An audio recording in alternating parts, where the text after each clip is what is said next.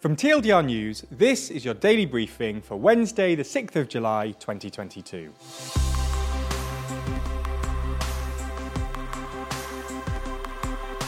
Good afternoon. Today we'll be discussing some of the biggest stories, including Donetsk being ordered to evacuate and TikTok being sued. We'll also be answering today's big question how close are Sweden and Finland to joining NATO? As well as discussing the chaos in the UK government. But first, the resignation of Johnson's ministers. In the last 48 hours, the Conservative government has been thrown into disarray. This all started last week when the Deputy Chief Whip was accused of groping two men at the Carlton Club. Accusations have existed about him for a number of years, prompting questions from journalists about what Johnson knew and when. This led to a completely botched communication strategy whereby number 10 was specifically accused of lying. This seemed to be the straw that broke the camel's back, and both the Health Secretary, Sajid Javid, and the Chancellor, Rishi Sunak, promptly resigned.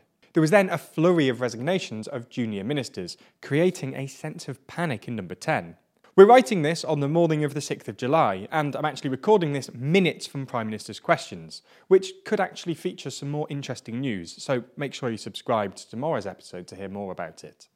Moving to Ukraine, where the governor of the Donetsk region has ordered all 350,000 civilians still in the region to evacuate immediately.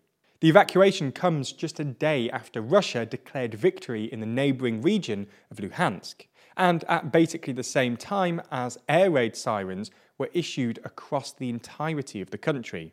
It's now widely expected that Russia will now focus its offensive in the Donetsk region and specifically concentrate efforts in targeting the region's administrative centre, Kramatorsk, which houses critical infrastructure, including water filtration plants. Talking to reporters on Tuesday evening, the governor said, quote, the destiny of the whole country will be decided by the Donetsk region. Once there are less people, we will be able to concentrate more on our enemy and perform our main tasks. There's more on the way, but be sure to subscribe and ring the bell to make the daily briefing part of your daily routine. Or just search for us on your podcast app to listen along. Police have arrested over 130 people across Europe suspected of smuggling thousands of people across the English Channel into the UK. The Europe wide operation targeted a major organised crime group, French authorities said. The European law enforcement organisation Europol said that the operation involved police from 22 countries, including the UK, Germany, France, the Netherlands, Spain, Sweden, and more. Europol said that more than 22,000 law enforcement officers took part in the action days, during which checks were carried out at European sea, land, and air borders, with an additional focus on heavily utilised routes into Europe. As well as the arrests, 60 more suspects were identified, 220 forged documents detected, and more than 130 possible victims of human rights trafficking identified. A Caribbean court has ruled that a law in Antigua and Barbuda criminalising same sex sexual relationships is unconstitutional. The Eastern Caribbean Supreme Court, which has jurisdiction over a number of Caribbean countries and territories, found that the selection of an intimate partner is a private and a personal choice, and that the criminalisation of same sex intimacy, whilst rarely enforced, violates a number of constitutional rights, including right to liberty, freedom of expression, personal privacy, and more. The Eastern Caribbean Alliance for Diversity and Equality, or ECADE, launched a five country legal challenge in 2020, taking on what it described as invasive and unconstitutional remnants of colonial law. Constitutional challenges to similar laws are pending in other former British colonies, like Barbados, St. Lucia, and St. Kitts and Nevis.